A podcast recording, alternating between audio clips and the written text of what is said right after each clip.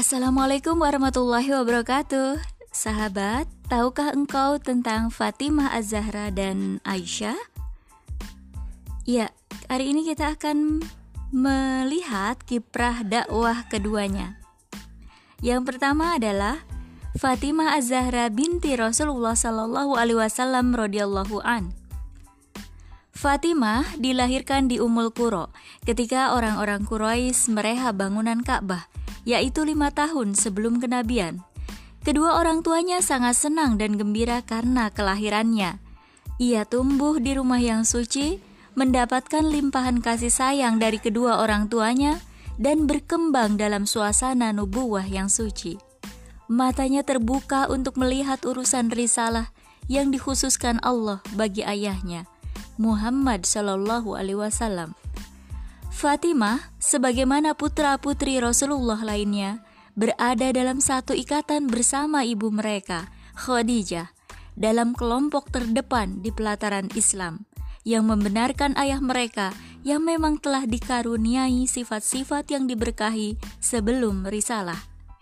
Keislaman keluarga ini, Muhammad Shallallahu Alaihi Wasallam istri dan putri-putrinya merupakan keislaman fitrah yang suci, yang disuapi dengan iman dan nubuah yang dibesarkan pada keutamaan dan kemuliaan akhlak.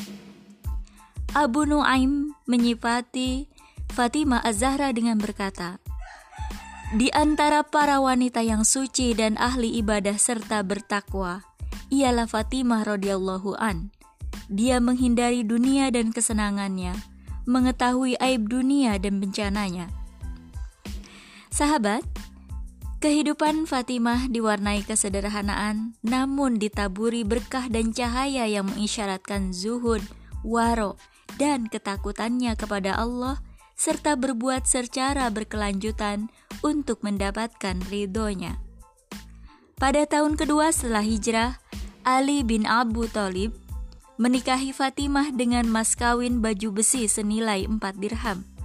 Keduanya menjalani kehidupan suami istri dengan penuh kebahagiaan. Sejarah tidak mengenal seorang perempuan yang mampu menghimpun kesabaran dan ketakwaan seperti halnya Fatimah Az-Zahra, putri Rasulullah ini.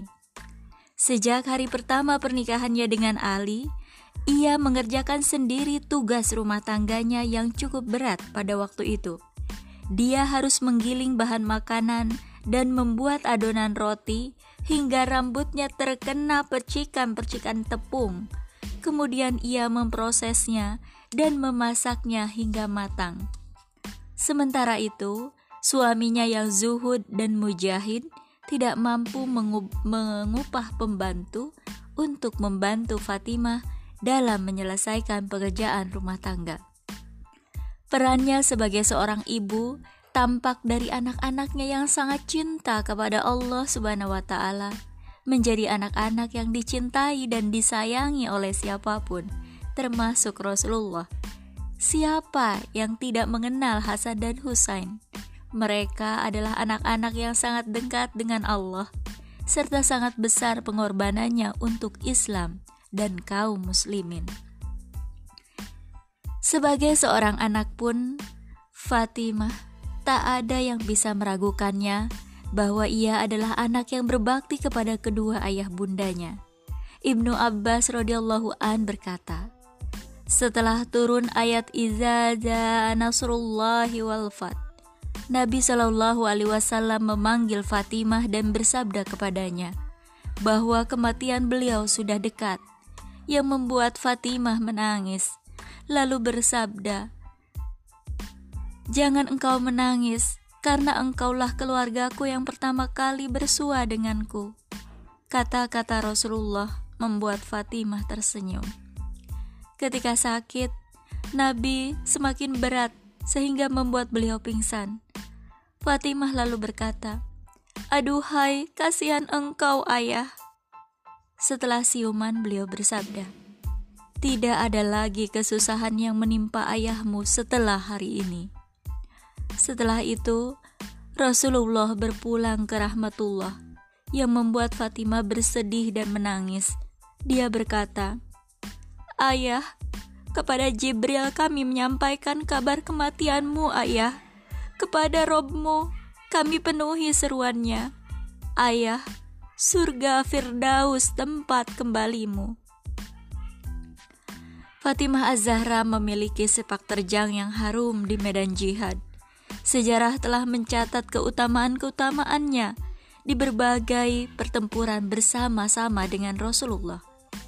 Dalam perang Uhud, peperangan yang mengandung banyak pelajaran dan pengorbanan, Nabi Muhammad mendapatkan luka di badan dan wajah beliau hingga darah beliau mengalir deras.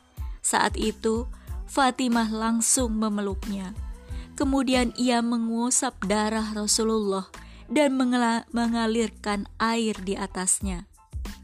Ketika ternyata darah tersebut tidak berhenti mengalir, maka Fatimah membakar potongan tikar.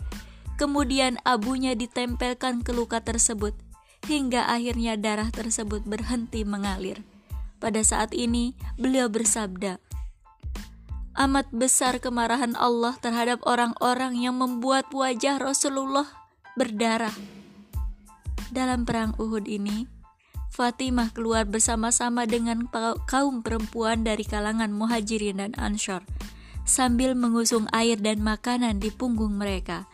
Tentang peran Fatimah radhiyallahu an dalam perang Uhud ini, sahabat Sahal bin Sa'ad berkata, Rasulullah Shallallahu Alaihi Wasallam terluka hingga gigi seri beliau patah. Fatimah binti Rasulullah lalu mencuci lukanya dan Ali mengalirkan air kepada beliau dengan menggunakan teko. Ketika Fatimah melihat bahwa air itu justru membuat darah semakin deras mengalir, dia mengambil potongan tikar dan membakarnya hingga ia menjadi abu. Lalu dia menempelkan abunya di luka beliau hingga darah tidak lagi mengalir dari lukanya. Ya, Fatimah juga ikut dalam beberapa perang-perang lainnya. Itulah Fatimah Az-Zahra, perempuan yang cantik dan elok rupa dan perilakunya. Pada saat yang bersamaan, ia adalah anak yang solihah yang berbakti kepada ayah bundanya.